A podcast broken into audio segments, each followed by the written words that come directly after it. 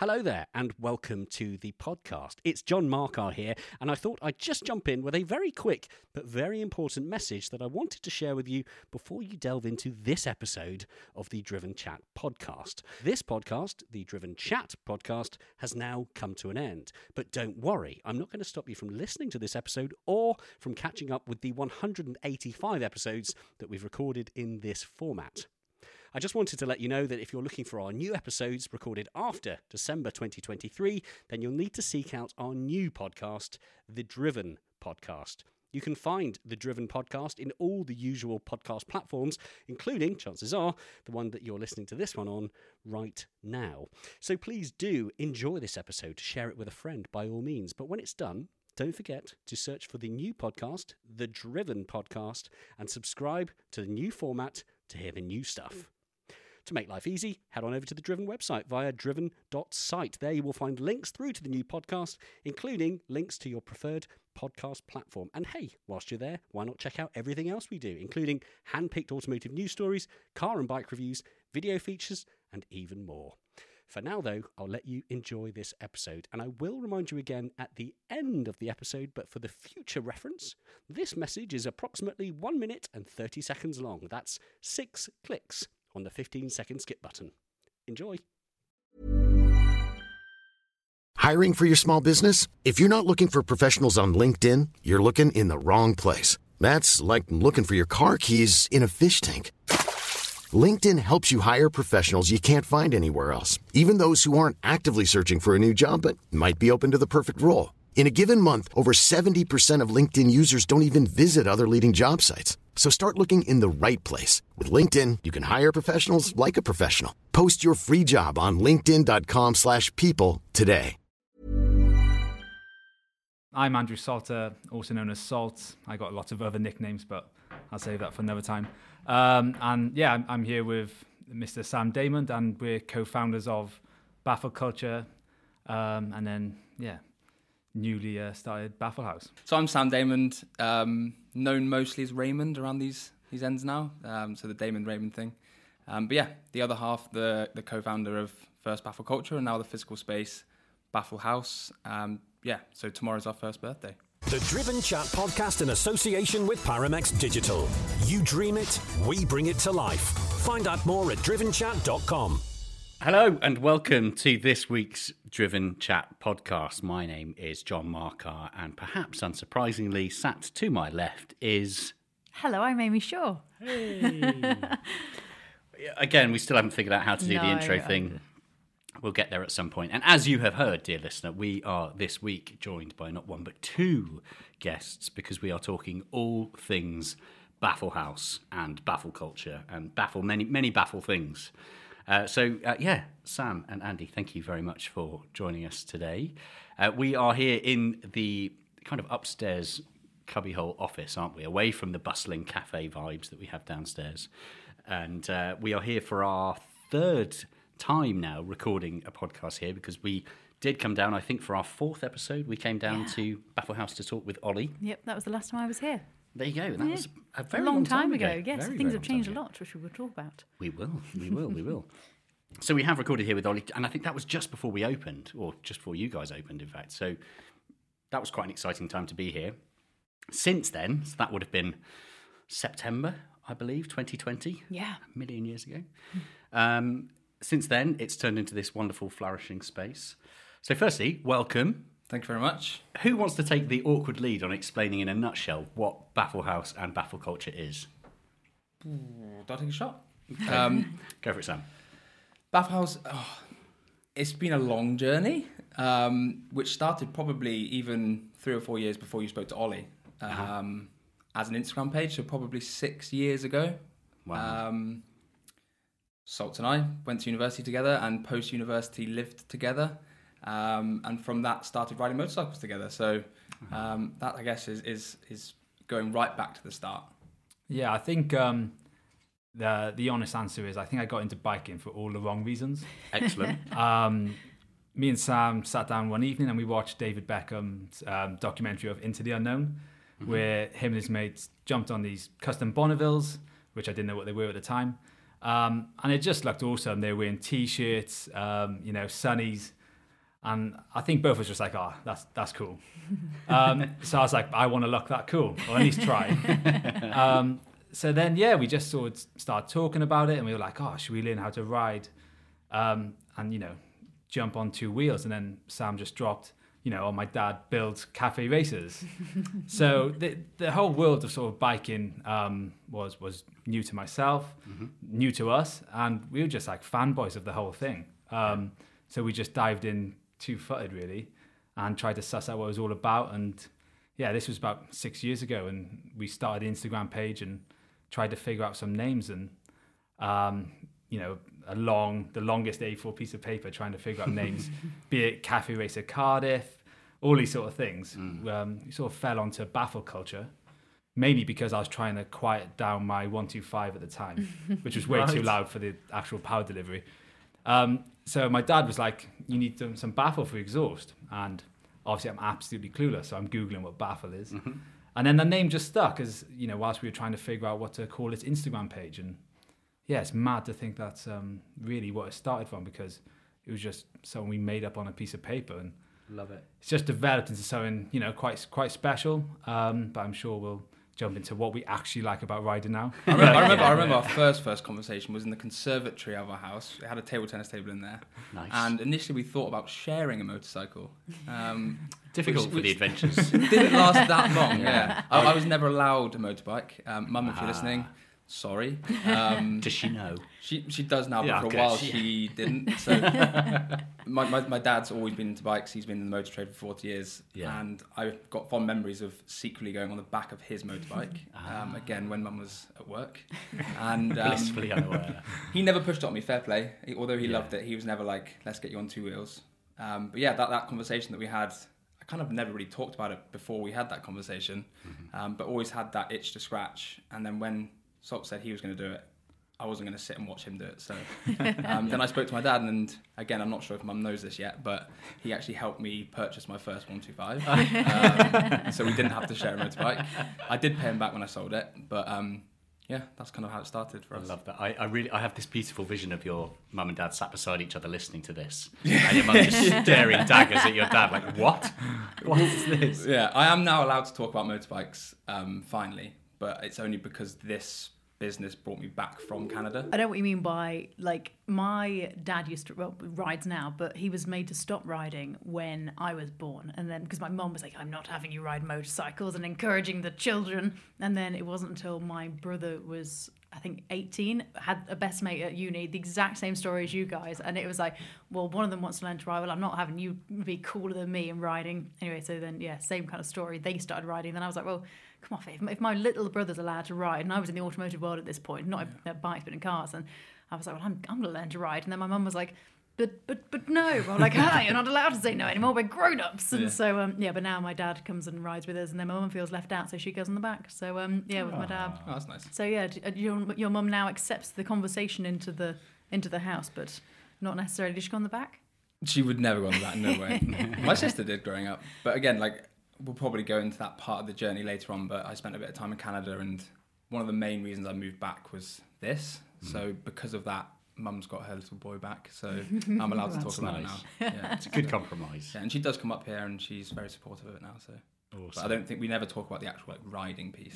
Yeah, yeah, It's dangerous. Yeah. So I'm really glad that you both have kind of you filled in a bit of a missing piece of the puzzle for me in in knowing about this brand as such. Because when we did last come here for episode four of the podcast to talk to Ollie, he kind of insinuated that there was a bit of a backstory to it and a collection of interesting people that had come up with this idea, and then thanks to yeah, O- Ollie being fairly successful in business and, and deciding to bring this premises to, to life with bricks and mortar, that suddenly gave the brand a hub, didn't it? And what was that? What was that process? Did you have anywhere else beforehand? Was there a hub before here, or was it just solely an Instagram brand? Um, yeah, started solely as Instagram, and then uh, it was a distinguished gentleman's ride. Aha. Um, I don't know, three or four years ago, um, where we met Ollie. Yep. We actually went for a ride with George just beforehand. Yep. So that's Um, George North. George North. Yep. And then another guy called Andy Howison and a guy called Jamie Hibbard. And we just started again. Distinguished Gentleman's Ride did such a good job for that, for meeting like-minded people who are riding for a good cause, um, very casually, sunnies, suit, whatever. It's just a cool vibe, isn't it? And yeah, we just uh, got on quite well. So we were like started to ride, and I think Baffle then was trying to go from the online world, the metaverse or whatever it's called, to then oh, let's you know start meeting up with people. It might turn into a riding club. We weren't entirely sure. Um, throughout this process, me and Sam had different conversations around. Oh, wouldn't it be cool one day to have a little cafe in Cardiff or in town where we might get one or two bikers. Yeah. We can have a bike in the cafe. Like this would be sick. You know, we got inspiration from from the bike shed and places. Well, we'll talk a little bit because we end up doing a bit of a trip around Australia and stuff, and we went to some places that was like, wow, this is cool. Um, but yeah, I think we always saw like this would be amazing to try and use what we love. We love the culture. Can we, you know, make this into a cafe or thing? So we had those conversations. Um, another little interesting chapter in this is, I think we both got carried away with the whole business chat, and we, um, yeah, we had to start with this one. We, we thought it'd be a good idea to start a hot tub company. Okay. Let's rewind a little bit. So, so, so, Salt, so Salt, Salt is um, Salt plays cricket for, for Glamorgan. Let's, Yes. let's not get away from that. He's a Yeah, professional athlete. professional. Yeah, yeah. It's got a And, blue um, tick on Instagram. No one says Yeah. athlete, but thanks, Sam. You're welcome. Just I saw him in professional the- cricket and athlete seem I saw him doing bicep curls this morning in the gym, actually, genuinely. and uh, um, as part of your cricket kind of duties, you have to play for a club on the weekends in Wales to support Welsh cricket. Is that correct? Yeah. Uh, that is correct, Sam. Thanks. Yeah. and gets, yeah, can get some money on the side type of thing. I don't know if I'm allowed to say that. Might have to cut that. I don't know if I'm allowed to say that. HMRC are not listening. Are they? Um, but basically, uh, as like young guys living together, we kind of came to the conclusion like, okay, he's going to play cricket for X amount of money. Let's just spend on doing something fun. So we hired a hot tub as some sort of students in Cardiff. Right. So we had a hot tub for three days. Um, it came in, it got put together, and yeah, we did three nights out, I think, on the bounce. And uh, that kind of got our mind whirling, didn't it? About like, no one's pitching this to university students that live with 10 people. So actually, when you split it to 10 people, it's quite cheap. So uh, Poseidon Hot Tubs uh, was formed, and we actually had a meeting with Business Wales to get some advice. Did you? Yeah. And so- how did that go? It was like it was like Step Brothers. Honestly, it, was, it was so close to um, Prestige Worldwide. We turned up with our little folder, and I had logos of this Poseidon character, hot tubs. This is when students get their um, loans coming in. You know, this, this, this, and this. Amazing. And then I went to Australia for the winter to play cricket, and unfortunately, the Poseidon dream fell away. But I think we just both quite enjoyed. Obviously, we enjoyed the, the baffle, the bikes, the Instagram. Um, so I think we just quite liked working together and having these business chats, ideas. I say business, that sounds way too formal.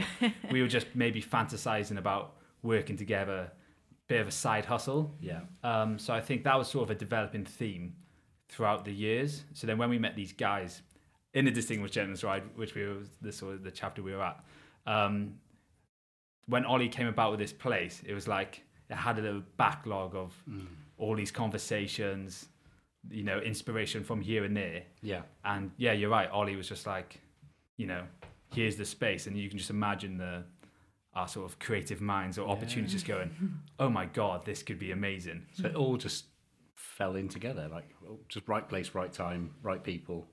Yeah, yeah, it was almost like mad. it's almost like fate, isn't it? It's like we had a bit of a, a following in South Wales just from us posting about other stuff. Sure. And when George moved back to Wales, Salt slid into the DMs. I think George has even got that message somewhere. And Yeah, he loves the fact I slid into it. yeah. I think I started talking. He had a custom build, um, this Yamaha XS uh, 650 or something. Uh-huh. Um, and even that story's great because we actually met uh, like by the football stadium in the car park. So like a bunch of us misfits just turning up on these bikes. um, my bike was really temperamental. It was like a oldish Harley with the the fob would hardly work. George's bike, he was playing around with the carbs, and it was like shouting at him, and he was like, and then the first set of lights we tried to pull away, his bike stopped, and none of us else stopped. So we just went on, and he was just sat on his own at the lights trying to get his bike to work. So it started how it's pretty much gone for the last couple of years, you know. Um, but yeah, it's, it's crazy. and then we just ended up in a WhatsApp group, and that's kind of where all the ideas started flowing from. Ollie was extending the building, I think 2019. Yeah. Um, and we hosted a ride um, there was one crash on the ride, wasn't there? Rag and Ride was it called? Yeah, yeah. Um, but but basically, Ollie stopped off when this was a building site and kind of like spoke to us about it and was like, "I'm extending, like this is the space. You've got a bit of a brand. Should we do something?" And that's where it all started, really. Right, got So, you. uh, So, uh, to give an overview of what Baffle Haus is now, as in its its physical presence, and you can fill in any gaps that I miss here. This is a coffee shop, meeting place, a apparel shop where you can buy everything from jackets to helmets to gloves to you name it, bike stuff. Um, and you happen to be conveniently located around some of the best driving and riding roads in this part of the UK. Have I missed anything there? I don't think so. Obviously, the There are pies. Sorry, pies, and they're very Yeah, nice. Good the the the uh, um sort of the event side of things as well Yeah. is something that we've well that's actually how it started. We we um collaborated with Royal Enfield. Yeah, Um, there's a guy George Cheeseman. I'm not sure if you guys would I have know um, George. Yeah. uh, met him. Um, amazing guy, and he turned up to Baffle when honestly there was maybe two chairs. Um, stuff everywhere, um, and it was a right mess. And I was trying to say to him, "Mate, this is going to be cool. Honestly, like we'll have bikes. We didn't have the cafe there. Um, we had George's um, old van, which he had a machine that's out right. the back I of. seeing that. Yep. So I was like, we'll have a cafe here. It'll be great. And to be fair to him, he's like, I see it. I can see your passion for it. Great. I can see what you guys want to sort of achieve with the space. And he just went for it. He's like, yeah, we'll do a test ride event here. N- next thing you know, I think George and his mates built the cafe within a week. Amazing. you were coming over from Canada to visit anyway.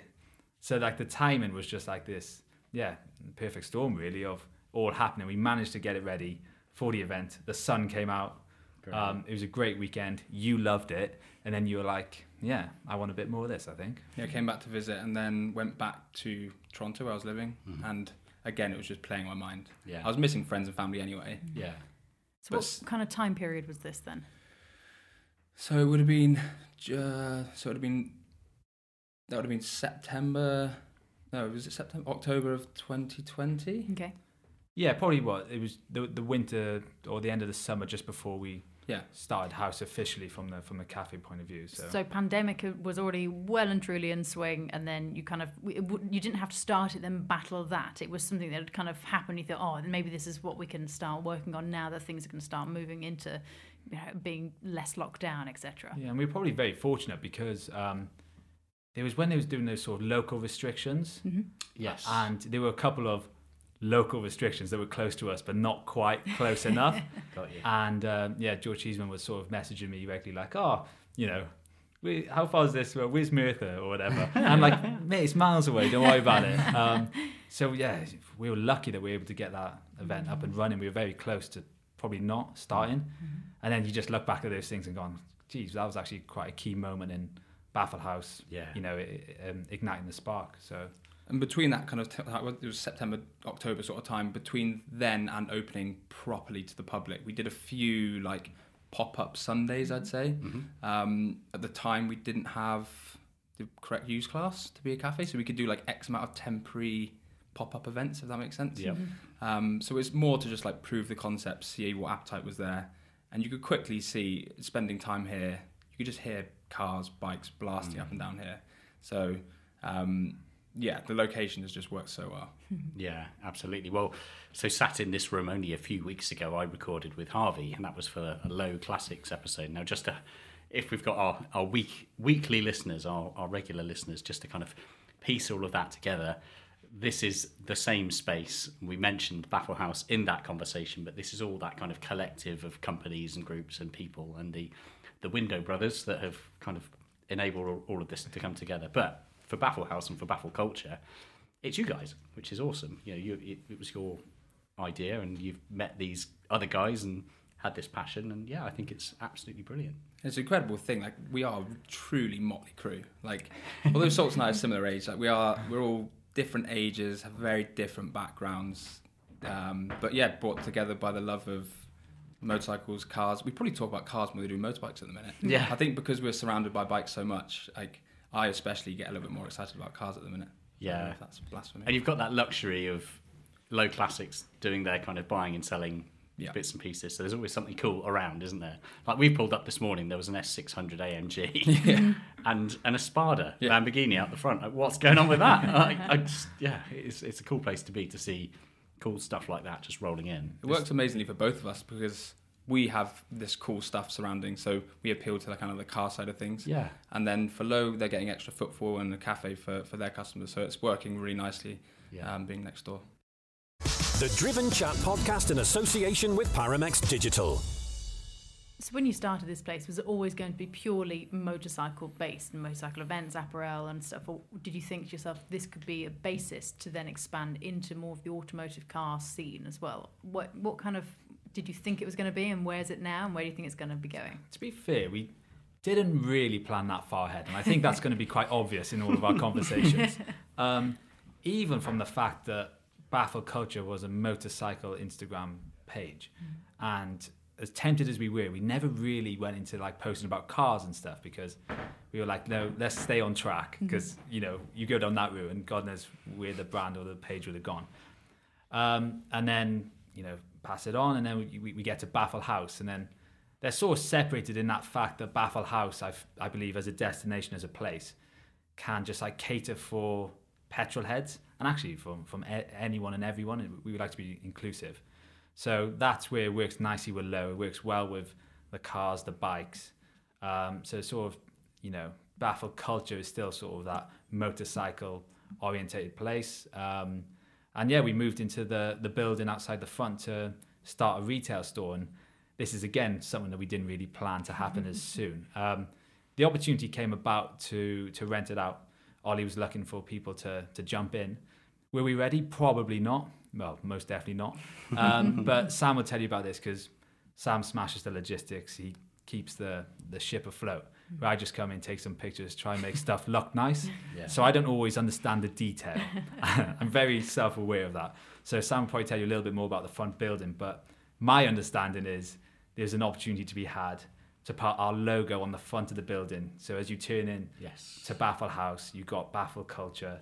Um, so I love the idea of this being a destination and sort of, you know, bit by bit keep improving the space.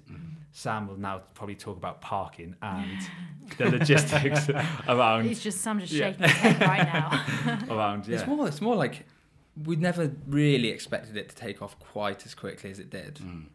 So when I first opened the doors as a coffee shop, I had learned latte art on YouTube or from YouTube. Brilliant.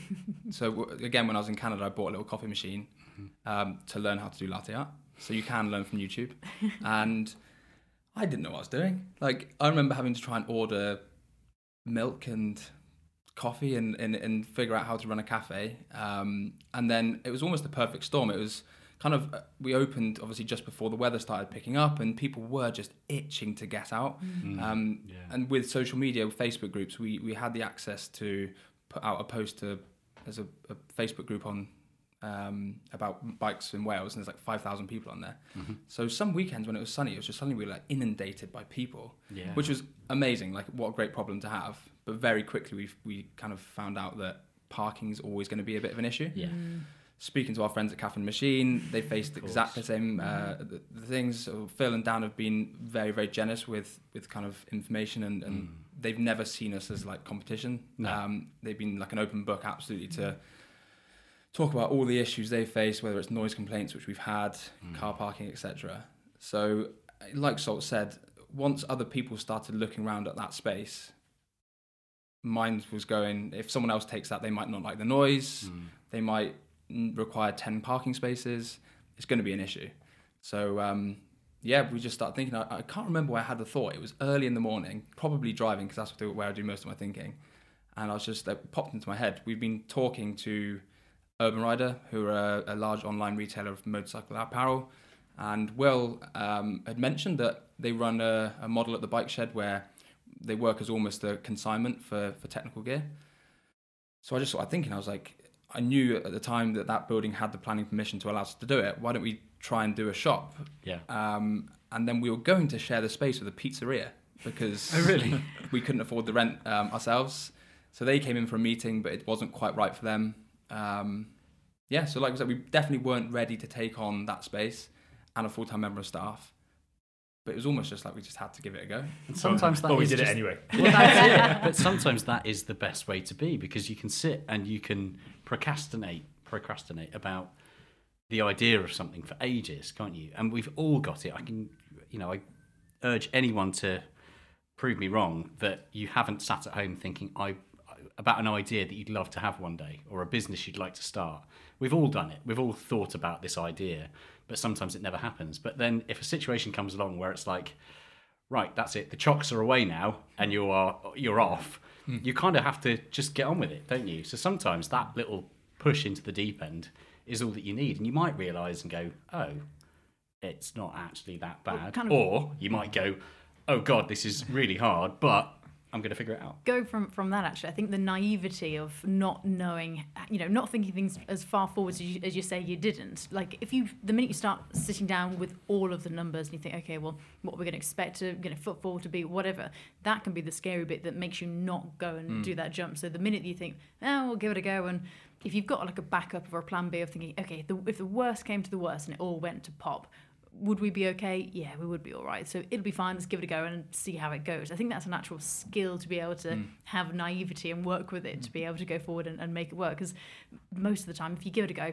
as John said, not many people do actually go and do it. So the ones that do usually succeed if they'd you know got a great minds around it and you know passion behind it. Then it, there's no real reason why it wouldn't succeed. Yeah, like I, I put my hand up for being naive, opti- optimistic. Um, You usually come to me with an idea, and I'm like,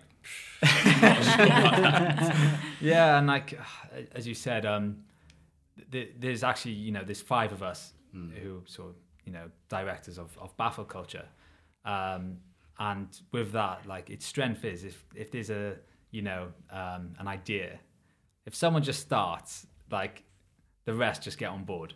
It normally starts off with Sam just getting a paintbrush out and starts painting something, or George comes down and he starts sanding, you know, planks of wood down to make a table. Then as soon as the ball's rolling, you know, stuff happens. Um, where I can imagine if you was going at Lone Ranger on your own, there's probably quite a, a lot of barriers or times you'd be like, actually, that's quite a lot of hard work. but between the five of us, you know, again, that is the diverse nature of us from all different backgrounds, different occupations, etc., etc. When you sort of pull that resource together, somehow in you know a long-winded WhatsApp message, you tend to sort of you know start to make inroads. Um, Yeah. but yeah, the store's just been that. Like we've just had to figure all this stuff as we've gone along. You said Sam's not from a you know hospitality background or cafe. Um, we're not from a retail background in terms of the clothing store. Like, and there's as you said, and that's where the na- naivety is because we just do not know. We just don't know how to to do these things. So we are YouTubing. We're figuring stuff out. Um, similar with myself, with with doing graphic design. Um, snapping away content creation. I remember talking to you, Amy, about what camera I should start off with, and then you know jumped in a little Sony. Yeah. Um, but yeah, it's just like this world of like so many unknowns. But it's like, oh, let's just figure it out. And I think that's one thing that me and Sam have learned is like, if you want to do something, you will figure it out. And we and so far we have just managed to figure it out. And Yeah, that's something that we've talked about time and time again, isn't it, on the mm-hmm. podcast with people who, from the outside, you know, as an observer, you can look at so many of these big businesses. Caffeine and Machine is a brilliant example of it because, like you guys, the, you know, it's it been put together by two very, very clever people who've got some great ideas and great practice in business and PR and marketing. However, neither of Phil and Dan had a background in hospitality hmm. Or coffee shops or retail or anything like that. It is just a case of go and have a go and figure it out. And there are so many businesses like that. And as I say, as an outsider, we can look at all sorts of brands and go, oh, but you've clearly got some sort of background or backing with some guru, some business guru that's telling you how it all works. But nine times out of ten, that is not how it works. If you were to ask me two years ago, how do you do a podcast? I wouldn't have had a clue. so thank you, YouTube, for teaching me how, you know, what a, a WAV file is and how to do audio editing, because otherwise I'd be hopeless at it. But it, and the, the reason I bring this up and the reason I want to make such a big point of it is because we have an awful lot of people that listen to our podcast that do have ideas and that do have aspirations and they want to have a go at something. And sometimes that feeling of, but I don't know how it works, is too much to hold people back. And the advice that I always give, and I don't know if you guys would agree with this, is just have a go at it. You, know, you don't necessarily need to throw your life savings at it and remortgage the house and everything else to have a go. You can have a go at something, and if you think, oh, actually, I'm not terrible at this, or oh, actually, I might make some money from this, it's worth doing it. Mm-hmm. You, and, and start rustic. Like when we look back to the place when it first opened, one we weren't allowed tables and chairs because it was takeaway only because of the restrictions. Yeah. But it was just a space with a small coffee bar and some bikes in the middle of it. Yep. And gradually over time we've saved up and reinvested. And now we take it as a massive compliment where people come through the door and they say, "Oh, they've done a lovely job," mm. and they assume it's a chain or they've got like we've Yep. got like some massive investment behind it. Yep. But it's it's taken time, but it, it has grown kind of organically and it's changed so much. Just refining it and, and finishing it off. So mm. I always laugh when people say that. And it, it, it, it's easy to make a sound as well that's like like been smooth sailing. It's been Oh, oh, God, here's yeah. here's an Instagram account. Let's just do this. Let's meet up with people. Oh, they're cool. Oh, oh, they've got a space. Oh, let's just start this, and it's like been great. Like it's just been the most mental twelve months. Like the fact that we've made a year, we're like, yes, we need to celebrate this. How the hell have we made twelve months? Um, because yeah, it's just been all sorts. Well, a good example of this is our our first attempt at a bike night. Um, I'm not sure if you've talk about heard about Oh this. no, but this is the thing. But you've got to, when you hear these these success stories, you've also got to have the stories of where things didn't go quite as well. But also, I would like to, on the flip side of that, hear your you know your biggest achievements other than obviously getting a year. So let's let's hear a bit more about that. Bike Lessons. This, Mm. this chapter is called Lessons.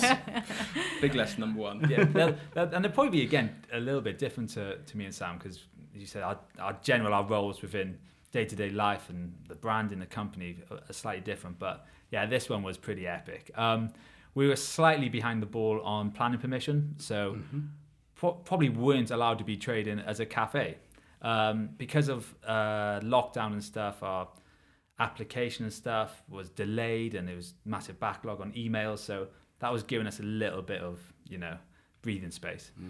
Um, so anyway, we were trying to be extremely nice to every local um, about how quiet we can be and you know inclusive. And it was a Wednesday evening, so we were like, oh, let's just do a bike night. You know, we we know a Sunday, the busiest Sunday is X amount of people, maybe a couple of hundred or whatever. Um, so what's a Wednesday evening? well, um, honestly, it was absolutely berserk. Um, it turned out there must have been at least four, five hundred riders turn up. Wow. Um, I don't think there was a biker in Wales that didn't decide to turn up. and yeah, within half hour, hour, we were at capacity. Um, so we were trying to turn people away Yeah. fro- from the road. People then were parking all down the road. This is a 60 mile hour road now, so Yeah. So it was just utter chaos. Um, funny enough, George uh, North was, was turned up because he was meant to be helping out, and I honestly think he said he was close to turning around because you could just see this line of bikes, Yeah. a bit of traffic, um, and then we had this one woman bump into the back of a car just outside the front because she was looking at this chaos that was, you know, course, unraveling in front of us. So then the police decided to turn up and, you know, try and sort out this little bump that happened. They closed down the road. Oh, wow. Um, so this time I had a good cop and a bad cop come up to me. The good one was like, you know, fair play, this is, looks pretty epic. Yeah. Um, I hope you're having a good time. We had live music, we had pizza. Um, bad cop then straight after was like, you, we have to shut this down straight away. It was probably been a couple of hours since we started. We'd sold we sold out pizzas. the it? words from his mouth were, "The longer this goes on, the worse it becomes for you." Oh So we were like, "Right, okay." So I had to jump on the um, poor lad was playing open mic, and I've had to stop in mid song to be like, "Sorry, you don't mind if I borrow the microphone, guys? Can we all leave?" And it was absolutely crammed. Yeah. Um, but we we were able to, um, and then we had a lovely chat with the police after. Um, but to be fair, we sort of put our hands up. We were like, "Look, we didn't ticket the event. This Yeah. has been chaos. Yeah. We will do a better job next time." But like. Talk about sleepless nights for that next week or so, because we're So trying this to is this get is the planning mid done. public consultation for our planning permission to be a Oh, cafe. God. So I'm I'm I'm here every day. Yeah. And at the time, you know the lanyards where people don't need to wear a mask. Anytime walk around, someone walk around the corner with a lanyard, I'm like, they're here to close us down. This is the council. so um, for, for a good few days, it was like, what can we learn from this? Let's ticket things in the future. Let's enjoy it ourselves because that was not enjoyable. Um, but two, yeah, there's obviously an appetite for it. um, because that many people wanted to, to come and people know who we are. So there was some good and some definite bad to take from that experience. And, sure. and then we started like trying to celebrate these little wins. Yeah. So when we actually got the planning permission, you know, accepted, we could run a cafe. You know, six or seven months into running a cafe, it was like, yes, this is great. We are now like, you know, so we can have that one less stress, um, and then something else will turn up, and Mm. You know, we we just try and celebrate these little things uh, as we go along. Um, that, as you said, are barriers to really starting, and you, and you understand why there's so many businesses that might struggle to make that first year, Mm. two years, because as you said, they're- some of them are quite big hurdles. Yeah. Um, but we were lucky, you know, we, we sort of talking to the lads at Cafe Machine, etc., etc., pulling on these different resources, trying to be as open as possible, um, has really helped us get advice from people mm-hmm. and try our best to get over these barriers that could, you know, be quite damaging to, to us as a business. Yeah. What's that lovely saying? A calm sea never made a good sailor. Mm, great saying. stand by that as mm. somebody that has been I've more times than I care to remember I've been in that exact scenario of being amid the poo storm shall we say of something that I've created. I have created this event. And I will always think back to when I my time when I was at Gumball Gumball 3000 and looking after the events for those guys. Obviously the production of the Gumball rally was always huge. It was a huge product uh, project. Huge uh, city centre shutdowns and all sorts. But we'd occasionally put together these smaller scale events in and around London called Gumball get togethers. And I remember the first few and having this kind of apprehensive feeling of, what if nobody turns up? Hmm. And it was horrible. It'd be like, I've planned myself a party, and but what if nobody comes? It'd be really sad. And then, of course, people do come, and it's great. But then after the first few events, they get busier and busier and busier. And I will never forget. In fact, it was Manchester was our my hellish one that was kind of a, a bit of a icing on the cake of maybe I shouldn't do this anymore because it's just not worth the stress. And it was the point that I was being put into the back of a BMW X5 police car to be to have a conversation with the local commanding sergeant who uh, this was after an AMG Mercedes had these all of these clips are on YouTube. Uh, an AMG Mercedes had lost control of his car and crashed into a lamppost. And then a kid had turned up in his dad's brand new XF Jag and decided to turn off the traction control because he thought it'd be wicked if he just went in on the lock stops and um, wrote his dad's car off by smashing it into a curb. It was chaos. It's horrible. It's the worst feeling in the world. So I know exactly what emotion you would have been going through. And yeah, and, and that for me, it was just kind of like that. This is this is too much stress. But I didn't have the added pressure of my own business around it. This was just I was just taking over the Trafford Centre car park or a little Krispy Kreme donut shop in in Wimbledon. Yeah, that was kind of as as big and as, as complex as it got. But yeah, when you're also trying to keep the local community at ease, and that's the challenge for Dan and Phil at Caffeine and Machine, is always making sure that your residents, your locals, are supportive of it because that can be the make or break, mm. really, can't it? So how has that journey been? Have the locals become a bit more understanding of it? Because it's very easy, a bit like a Caffeine and Machine, to sit here and go, hey, but you're in the middle of nowhere. Mm. You've got fields around you and a fairly fast road, but you have got neighbours, haven't you? I must admit, we, we've we've been very fortunate, and we've put a lot of effort into reaching out to kind of the local community mm. um, because it's a beautiful spot. We do get a lot of dog walkers. There's a beautiful track down Yes, here yeah. that will walk the, the sort of walk dogs. Um, we do generally try to employ a lot of the part-time girls that are based locally in the village. So um, we're getting to know people in the area much better because Ollie's been based here for the last 10, 11, 12 years. Yeah. Um, and he grew up in Krakow, just up the road. Ollie knows everyone. Like, and you know what he's like. He's a very charismatic guy. Yep. Um, he's had a very successful business in the area for a long time. So generally, we've been lucky in that sense as well because people know him. So um, uh, that's been a big one. We're now facing some Hiring for your small business? If you're not looking for professionals on LinkedIn, you're looking in the wrong place. That's like looking for your car keys in a fish tank. LinkedIn helps you hire professionals you can't find anywhere else, even those who aren't actively searching for a new job but might be open to the perfect role. In a given month, over 70% of LinkedIn users don't even visit other leading job sites. So start looking in the right place. With LinkedIn, you can hire professionals like a professional. Post your free job on linkedin.com/people slash people today. Everyone knows therapy is great for solving problems, but getting therapy has its own problems too, like finding the right therapist, fitting into their schedule, and of course, the cost. Well, BetterHelp can solve those problems. It's totally online and built around your schedule. It's surprisingly affordable too. Connect with a credentialed therapist by phone, video, or online chat, all from the comfort of your home. Visit betterhelp.com to learn more and save 10% on your first month. That's BetterHelp H E L P. for the noise complaints on the weekends just because of people leaving loudly. So, Yeah. um, if any of our customers are listening, please do leave quietly. Uh, we've got signage up now, and we're just trying to change the culture.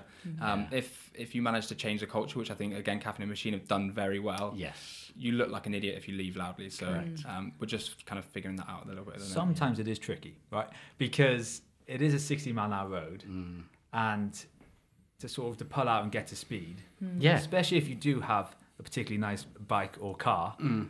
it can sound loud Yeah. slash awesome. so it is tricky, and like you know, we have signage out, and, and, and it's to help it. But what also happens as well is like we'll be closed. Like Mondays is our day off, Yeah. or not for Sam because he's here twenty four seven. Mm-hmm. But it is it's the day that we're closed, and you'll still he- hear like you know cars hurling it down the road course. and bikes and stuff. So it's really hard to say, oh, that's not you. We sort of just want to tell like some locals ever. it's not us, it's not us. Like, um, but yeah, the reality is we're, tr- we're trying to balance it, and we always um, try and get whoever may have a problem or opinion to come in and chat to us, and I will literally work towards a solution um, and bribe them with cake and coffee. I think honestly the biggest turning point in our customer base was a lovely lady called Kay who came in and, and she came in and asked one of the girls, Can I speak to the owner or the manager? Yeah. And Which whenever- you always when- panic. Whenever you, whenever you hear that, you're like, Oh, not again. And um, I went over and spoke to her, and she was a sweet older lady. Does K stand for Karen, by any chance? Yeah. yeah. No, this was a nice. This was a nice K. um, no, she she she very politely asked. She said, um, "Since my husband has passed away, I've got a bucket list, and on that bucket list, I've always wanted to go on the back of a motorcycle." No way. She was like, "Do you know anyone that would be able to help me out with that?"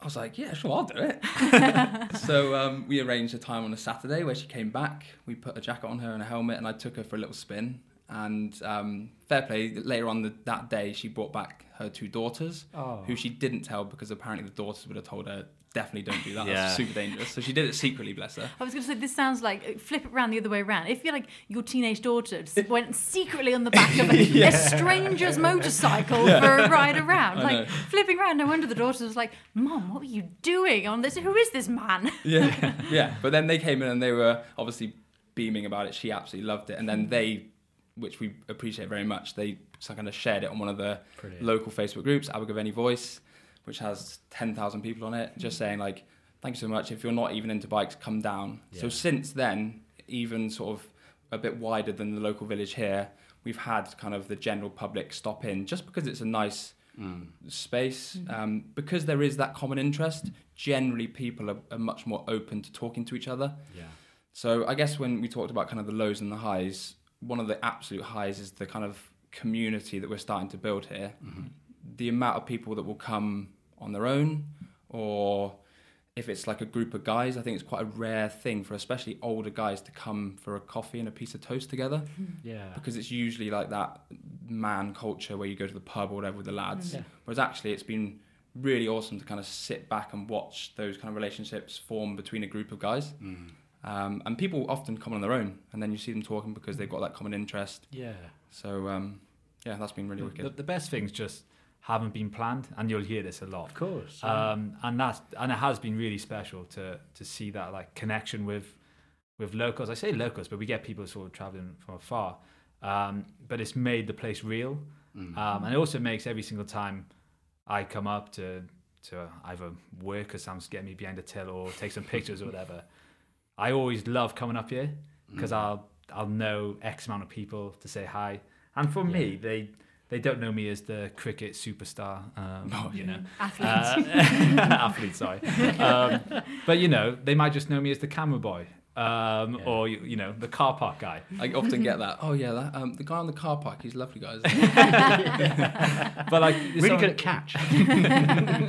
but um, there's something quite refreshing about it, and I love sort of making those, you know, relationships, getting to know the the guys, the girls a bit a bit more. Um, so yeah, that's something that's been quite special, and something we definitely want to keep growing and actually appreciate as well. Because as ambitious we are, and we're like, oh, this is how the business can expand the brand, Mm-hmm. et cetera, et cetera. It's like, yeah, but let's just like, you know, really value and treasure what makes it a nice place to come for Yeah. ourselves to work and for people to come and visit. That's it. Yeah, it's a great. I mean, to have that as a a location where friendships are formed or yeah bonds are increased. It's just wonderful. There will be many people that have met here who didn't know each other beforehand, mm. but yeah, turning up on a bike and seeing somebody else on a similar bike and just having a chat, and that could flourish into all sorts. It could turn into anything from relationships to businesses to just lifelong friendships, and yeah, that's all the result of you not running with a jacuzzi company, which is, which is really lucky. This is so much better.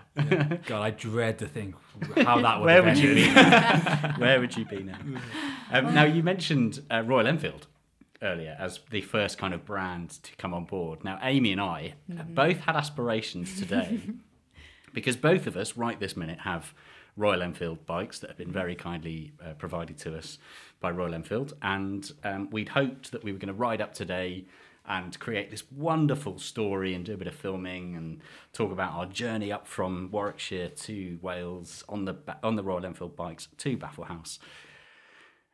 Uh, it poured down with rain, so we've we've come in a car, we've come in a vehicle with a roof, which is uh, a bit of a cop out. I get there will be a lot of people listening, like ah, you know, fair weather riders. I've no I- shame. No I'm a shame fair. whatsoever. On the motorway on the way here, and it was lashing. It was down. lashing. we just thought that was when we started the discussion of is there any true wet weather motorcycle gear? Because as Yeah. of yet we have not found it. Yeah, yeah. But before we get onto the wet weather gear, we will we will do that because yes, and, and I'd be intrigued if there are any riders at home that are like, yes, I have this one and it works. Please really let us know because at the moment I'm not going anywhere near rain on a bike because I hate being wet and miserable and. Ugh.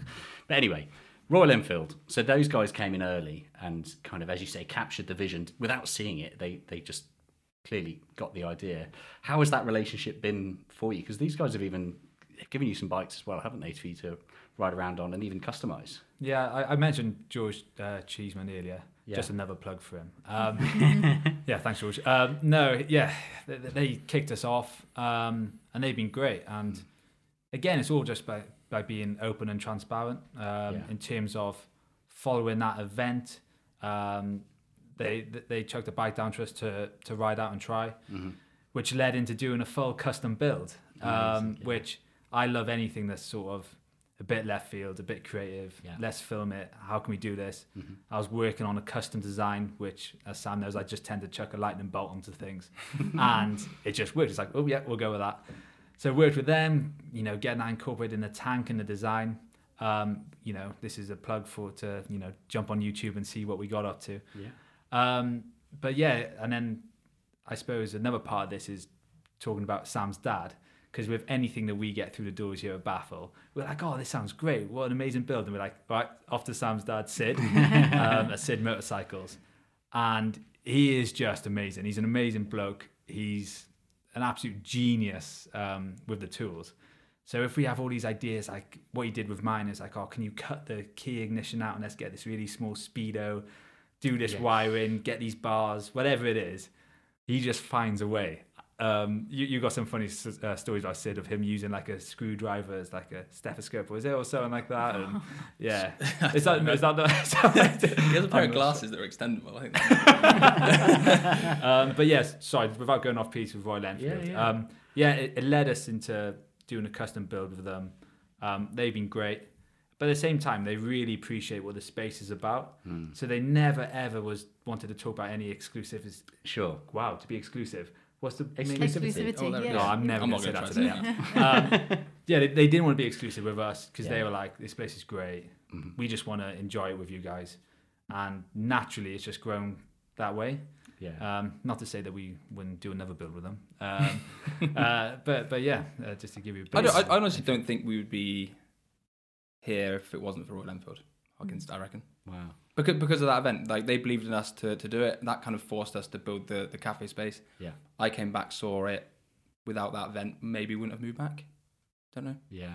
So, well, um, and and to kind of complete the circle on it, I'd always known about Royal Enfield as a brand, but I'd never really been up close to one, uh, as in a modern era Royal Enfield, until I came here. so for me, and, I've, and you know, I should have turned up on one today. I have one now parked at home on the driveway. But yeah, for me, it was Baffle Haus that reopened that world because I've always had this interest, like so many of us that are into bikes, especially Brits.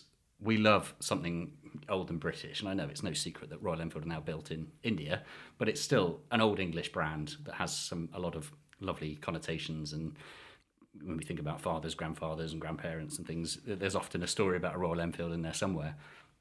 So I kind of it gone off my radar as a brand. It was like one of these. If somebody said think of a a cool old British bike, I might think of a Triumph or a Norton or something. But then I came here and I was like, oh look, a Royal Enfield. Oh, it's a new Royal Enfield, and it kind of turned on that light bulb. When I came along then to one of the first ride out days that Royal Enfield organised here, and that was the first time I had to go on a Continental, and I was like, oh, this is quite good, and it's thousands of pounds cheaper than the Triumph. And yeah, I just think they're absolutely brilliant. So it's a, it's amazing to hear that that was such an organic thing. You know, it wasn't there were no pitch meetings or No, going in and beg, bugging and bugging. And it, it, it comes from how it started of us just being fanboys in Yeah. the biking culture. And there's not like there's not a particular brand that we look at and we're like, yeah, this is it, or this is a particular bike or styling. Mm. We just like everything that's I don't know, uh, current, cool, quirky. Yeah. Um, we had a really, well, you mentioned Triumph. Um, before Baffle Haus sort of kicked off, us as a group, Mm. we went uh, down to their factory for the day. Um, George sorted it out. And it was just class. They showed us how all the bikes were made. They took us out. We went to Caffeine and Machine, first time we went there. Yeah, yeah. And again, it's like those little little moments where you're like, how amazing is this? Like, you know, we absolutely blagged an Instagram account, and now we're riding to Caffeine and Machine, meeting people, jumping on brand new Triumphs. Yeah. Like this is the, we couldn't think of doing anything better with our time. Yeah. And then those little moments, you know, sort of motivate you to do the next thing and the next thing. Mm. The Driven Chat podcast in association with Paramex Digital. Andrew Harrison came back with a new bike. yeah, yeah, we, call, we call him Harry now, but um, yeah, he jumped on one of the new Scrambler 1200s and we just got into him about it. Oh, that really suits you, mate. And then peer pressure well and truly got him. Just- and, and just to open a bit of a conversation, because we haven't asked you many questions, sorry. No, that's About a, it's you not about us. No, we just yeah, we just like talking about ourselves. Um, so the bike I previously was the R9T, the BMW R9T. Yeah, Yep. lovely bike. Um, I sent it down to the guys at PSC Cycles based in Brighton. Um, and they just made the bike alive. They just like everything they did with it was just incredible. So I was riding that probably at my potential for, for when I had it. Um, very powerful, great fun. And then when I jumped on the 650, the Interceptor, I was like, oh, here we go, smaller bike. Yep. Boys are just going to be bombing past me, mocking me when we go for a coffee. But it just, when you jump on it, it just makes you ride in a certain way. So what I'm riding on, so a bit more chilled. Yeah. Don't stress about it. Like I enjoy it just as much as I probably did the BMW, which was like hurling it most of the time. Yeah. My parents won't be listening to this, so it's fine. Um, so yeah, I if they are hurling means driving very sensibly. um, yeah, I don't know. So I just feel like it's hard to compare these bikes and what they've got because Yeah. you tend to just ride the way that they're meant to be ridden. Yeah. And well, Sam, you probably talk about your Moto Guzzi because Sid built Sam first bike. Everyone jumps on something that's easy to ride, right? Yeah. Sam's first bike was Cafe Racer, 1985. Ghost neutrals. I don't know. Um, I, I like I say my journey into riding was exciting but quite stressful because when we were doing our full direct access licenses, my dad was like, "Oh, some guy at work selling a Moto Guzzi," and I was like, "All right, yeah, five hundred quid. It doesn't run." Like I was like, "Do you want to go on halves on it?" And he was like, "Yeah, sure. I'll um I'll do a bit of rebuild, etc., etc." Which turned into like a full custom project, which took almost a year. Um, so yeah, my first ride on it, just passing my test with him following it, was the most nerve-wracking thing I've ever done in my life. And if you've ridden a classic Italian bike, they're not the easiest to ride. No. The throttle was so stiff, my hand went white. Um, I'm obviously rigid anyway, so yeah, I just remember it not being the most enjoyable first experience on a big bike. But um, yeah, I would never sell it now just for pure. that, is that the one that's downstairs? yeah, yeah, yeah. Fantastic. Yeah, Yeah. so- it's one of our favorite bikes. Like It's such an amazing thing to just look at. Yeah. It's big, big V twin out the either side, isn't it? It just looks incredible. It took Sam years to allow me to jump on it. Yeah. Honestly, because I'm like, oh, this is cool, man. And obviously, I see him like bending around corners and the sound of it when I'm riding next to it. Yeah. It's nice just to watch. Yeah, It's, yeah. It's, it's, re- the- the- I don't know, there's a special note, isn't it, with classics. Mm-hmm. Yeah. Um, I, I think in a weird way, well, both again, sort of my my dad. Um, I call him dad, but I was going to call him Sid then.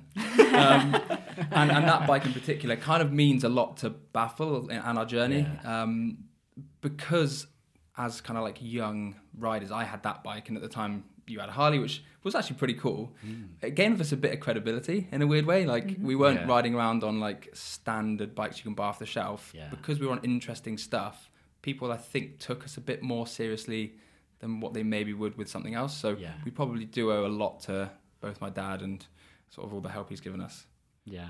I suppose it's always the case when people get into riding as well. I know that there's always certain pressures of what you feel that you should be riding or what you want to ride. It's like before you get into the bike world, you kind of think that ride. You know, the, the most time we see a group of riders is when they're outside some greasy cafe, all on either their, their Harleys or super bikes or something, and they're all blokes from you know mm. from from looking from a female point of view as well.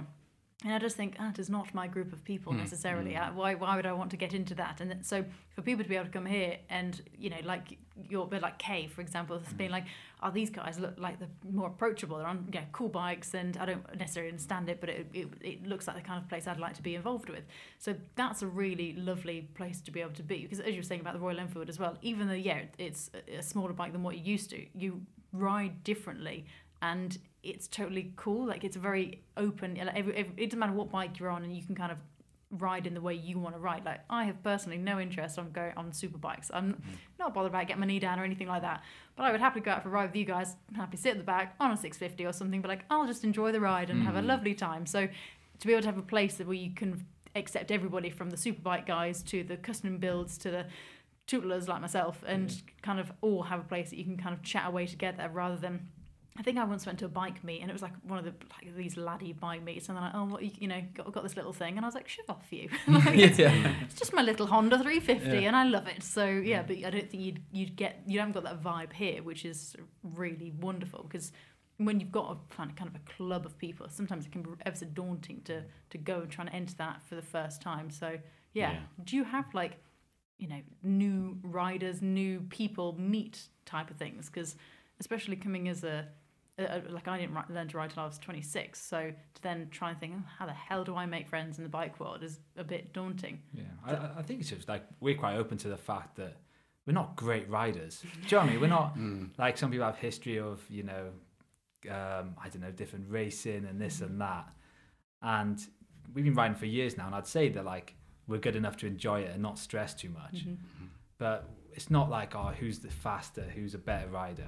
That just seems to be a bit thrown out the door. And um, share the ride, which is our sort of mantra that we decided to stick on the wall. Um, God knows where it started. I think you know you just got on a hashtag mad one, Yeah. and I just saw it and I was like, oh, share the ride, that works. And we've just grown into that. And for us, it means lots of things. But the biggest one is that, that like anyone can can join for a ride. Anyone can come here. It's like it just doesn't matter.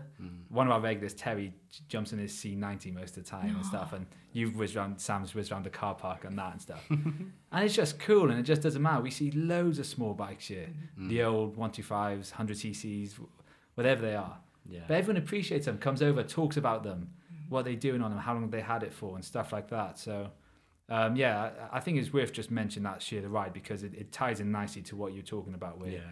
yeah, it just doesn't matter as as long as you know you're happy and you're comfortable with your riding. Hmm. You know, just yeah. it It's doesn't been matter. interesting seeing seeing kind of what diverse vehicles do turn up, and again, as time's gone on, we've seen that shift. Probably, Yeah. you get the groups of bikers that wear the patches, and they'll come in with the group in big kind of large quantities, and silly little things like they'll go into our toilets, which are spacious and they smell nice and they're clean, and then you'll see those same guys come back without the patches with the family like a couple of days later because they see the space as being kind of inclusive and Yeah. oh, actually, my, my wife or girlfriend would actually like it here, so I'm going to bring her back for a piece of cake.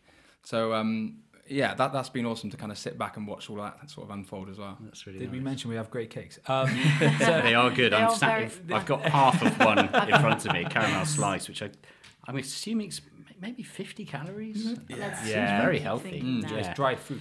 Uh, It's, it's uh, gluten free actually, so that means healthy. Oh, is it? Yeah. Oh, good. Does Yeah, it? it's What- yeah. There was one particular video which I um, love from Christmas, which I think highlights a little bit of what we're trying to do here. Will it was obviously a little boy Christmas present, uh, battery powered motorbike, Uh-huh. and he was cruising through the car park, you know, with all the bikes to turn into here. And I was just like, how cool is that? Do you know what I mean? Like um, a place to bring your son or your kid, Yeah. Like to get them into bikes, cars, old stuff. Obviously, Yeah. what Ollie and Harvey are doing next door with.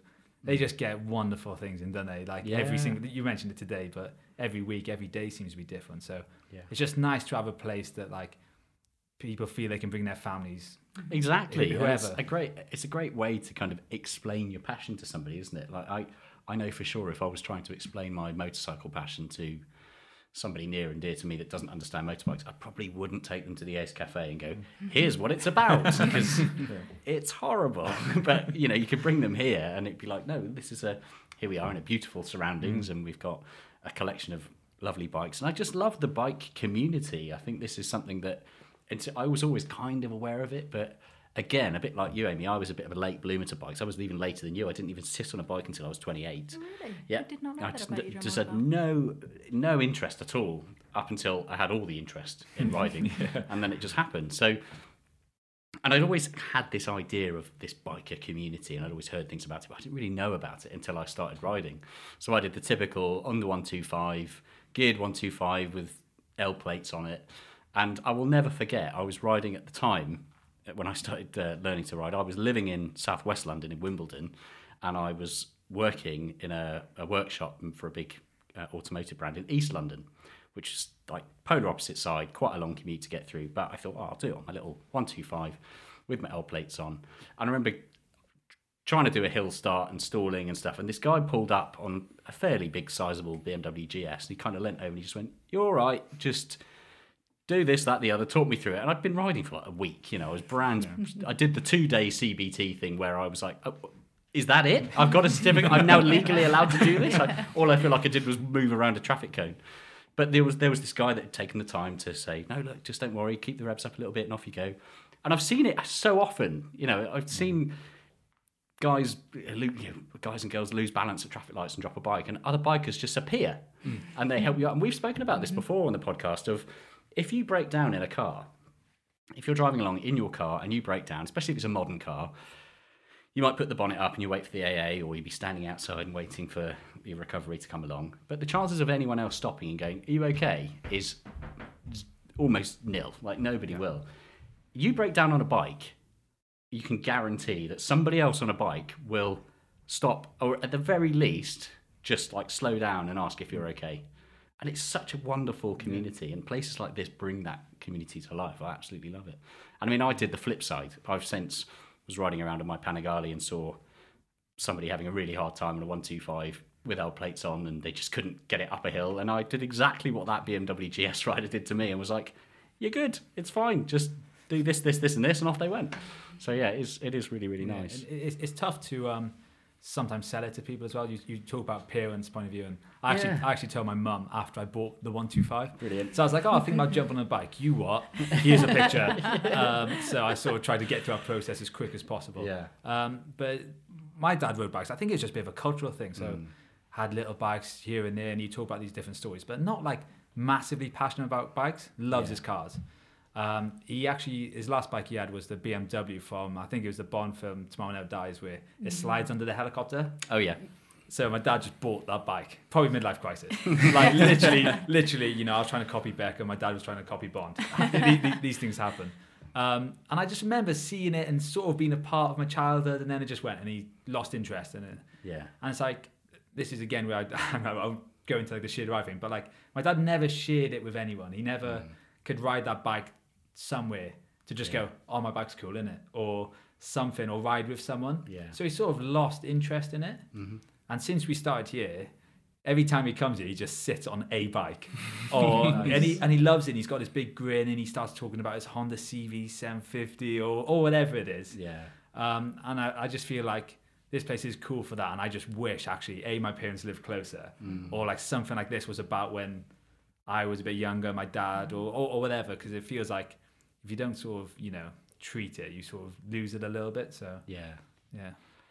So, what is next? How do you foresee, and this could be just in the pure ambition of it all, um, you know, goes pie in the sky, money no object ambition here, if you want to. But where do you see this evolving? How do you how do you want the Baffle Haus and Baffle Culture brands to keep growing? Who's going to start with this one? I, I, massive, I, I, I do always see the brand is quite an exciting thing, Mm-hmm.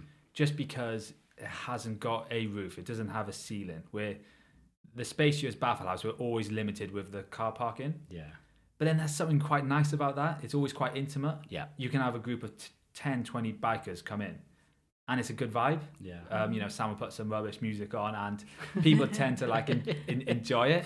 Um, where if we went, oh yeah, let's just extend the car park and have this big space. Yeah. But actually, during the week or on a lovely, beautiful, wet day like today, like it might just feel a bit like soulless and stuff. Where it's quite nice here. It literally takes a couple of people, this and that, and it's got that nice vibe. So I wouldn't wish to expand the premise. This is just me talking personally, not from a business point of view, because the boys are like, yeah, let's just go massive. Um, but I think there is something quite special out. But with the brand, um, like collaborations and stuff like that, I've really enjoyed it because we've met some great people Yeah. um, we love like literally the biking industry, the culture. So if you find people who are like-minded in that, then I'm like, oh, cool. Let's get involved with this project, that project. Let's build a bike. Let's go on a road trip somewhere. So I would love that, like, what we love about biking to be sort of, sh- uh, you know, shown through baffle culture. Yeah. So um, yeah, I don't know. I just see like the brand, and I would love just to see that gain more exposure, not mm-hmm. necessarily for likes and followers, because I think that's a slippery slope if I start mm-hmm. It is. trying to just you know validate what we're doing on Yep. people's engagement but i just wanted yeah just keep doing that meeting new people mm-hmm. um, and building it that way. How that looks i have absolutely no idea and that's not a very clear message or angle so you can imagine where our, how our meetings go but i don't know sam do you see it differently i don't, Um, know. in the short term, probably. Um, from this base, I completely agree, and we talk about it a lot that we can do so much more here and makes things so much better. And actually, especially around the back of the building, that intimacy it kind of makes the space so special. So just like almost getting the most out of this space over the next at least year or two. Yeah. Um, I often get here nice and early, and it feels like I'm sometimes setting up for like a show just on like a, a mm. Sunday. I'm, I'm pretty good now at predicting which days are going to be busy from the weather forecasts. Yeah. So when it's a busy day, I like to kind of like get here early and get almost like pre-match nerves. It's, it's strange, but Yeah, it's like setting up a show. Like you get everything to look right, and mm-hmm. Mm-hmm. we've got a young guy called Kieran that manages the car park to make sure people line up mm. nicely. And actually, when it's done properly and it's singing, it's it's awesome. So just making sure that we double down on that probably. Um, food is a big one. Like I would like to see better food here. Um, Yeah. We bring in street food vendors, but just working on that kind of piece. Yeah. Um, and then never say never. We may do another. I don't know. Um, We do talk about it sometimes. Um, when we get so busy here on a weekend, especially, it's almost like, do we do something close just to cannibalize some of the line and space so people could do part of the day here and part of the day somewhere else? Yeah.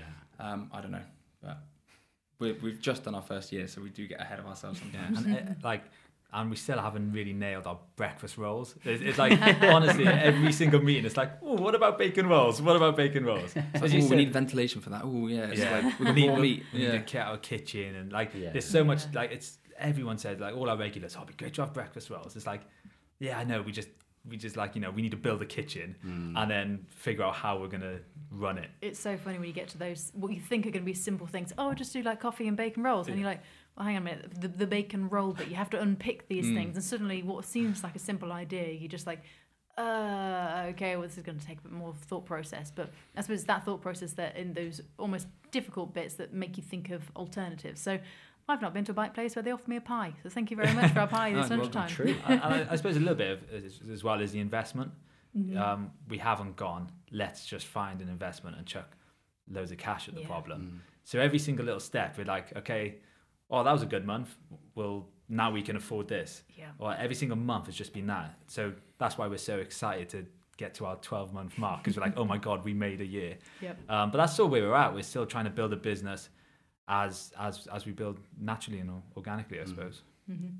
Perfect. I mean, we're looking hopefully at yeah, getting past that first year is obviously a fantastic hurdle, and let's keep our fingers crossed that the weather improves now. I mean, the time that we're recording this, and this is only going out a week or so after recording.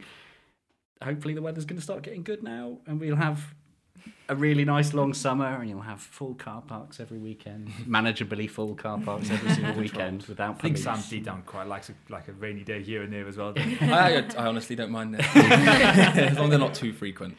yeah. Thinking about the, and I don't want to plant too many unnecessary seeds too early, but that idea of a next premises, what do you think you would do differently? And is there kind of like an ideal space that you think would be great for perhaps parking or displays or internal spaces versus out external spaces? Is do you have like a, this vision of what the perfect Baffle Haus might be? You I know you have a vision on this, don't you? Yeah, you can ask each of us. so, like, so the five of us, and we all got different sort of ideas around this. Um, the one I like to keep talking to the boys about is I love the idea of like a barn conversion. Oh yeah, So I'd obviously call it Baffle Barn. I've already thought of the name. Fantastic. Um, yeah, I don't know. Like the one limit here, as you said, is space. Yeah. Um, so if we were to go down that route, I love the idea of being able to like host big events, Mm. big parking, um, build a community. So you know, use that space for other things, be it yoga retreats and stuff like that. Yeah. Um, so yeah, I don't know. I, I like that idea. I like the rustic nature of things. Mm. Um, I think it's quite stripped back Yeah. um, which which suits us. Um, where and when, all of that sort of stuff. No idea. Um, but yeah, I, I don't know. The venue could be anywhere, can it? And- Yeah. And, however it could be, but that is something that I I like to talk about. But Mm. absolutely, yeah, It, it- probably in the nearer term, we've talked a lot about bringing us on the road. So, because we're limited by space here, just using another venue for an event. So, Yeah. like places like Malle do it very well, and, and the Bike Shed shows is obviously awesome. But again, there's not really anything like it in Wales. Sure. Um, so we've kind of started early talks about doing something like that, but we shall see. the most earliest of talks. there is there's nothing more than that. Yeah, That's it. And as it stands, I generally don't know the answer to this question. Do you guys do any ride outs or like, organised rides or anything like that? Um, well, Sam said earlier, didn't he? We we did some very casual ones before we were set up as a business and stuff, and we did have one guy clang it. Yeah. because bit excitable, etc. I think not, actually- not part of our riding group, just someone did. He was like, it. "I'm gonna go take photos." So he like Oh, I blasted Ah, off, one came of those the corner guys. and Yeah. just clanged into the back of a car. Oh. So since then, we've always been like, especially since being a, I say proper business, Yeah. where the liability lies, insurance, etc., etc. So yeah. No, yeah, then Um, you've got to start divvying up its paper for people to sign the Yeah. papers, it's a shame, Like, isn't it? Because yeah. like we would love to, we would love to just to say, here's a big group, turn up, let's ride out somewhere, Yeah. and yeah. just it's just there's that you know that voice in our heads just going, ah, you know, What if? yeah, what if this? Yeah. It's, it's just a bit scary to think about what needs to be in place, insurances, this, this, and that. Yeah. So we've tried to stay away from it, but um, yeah, something we would love to do, or maybe just like suggest routes. And if you so happen to be, be here at this time, Yeah, great. yeah. But I don't think we want to take responsibility at the Mm. moment of, of doing that because, yeah, we'll, we'll, we'll, we'll, stretch ourselves too thin as well. Yeah, that's very, very fair. No, it sounds like you're doing it all in the right way, and it's it can be so easy to get excited and just be like, let's do this, and then this, and then this, and then suddenly you, yeah, you've stretched yourself too thin, and it's all a bit difficult. But no, I think it's it's fantastic. I'm really pleased that we've been around from the start and seen it form, and now seeing it develop, and I'm really excited to see where it goes. I think it's uh, a long and exciting future ahead for all of you guys. So, Thanks, yeah. no, No, yeah. Big thank you to all. To, uh, well, big yeah, congratulations really to all of you for firstly making it to a year, but also for that initial idea.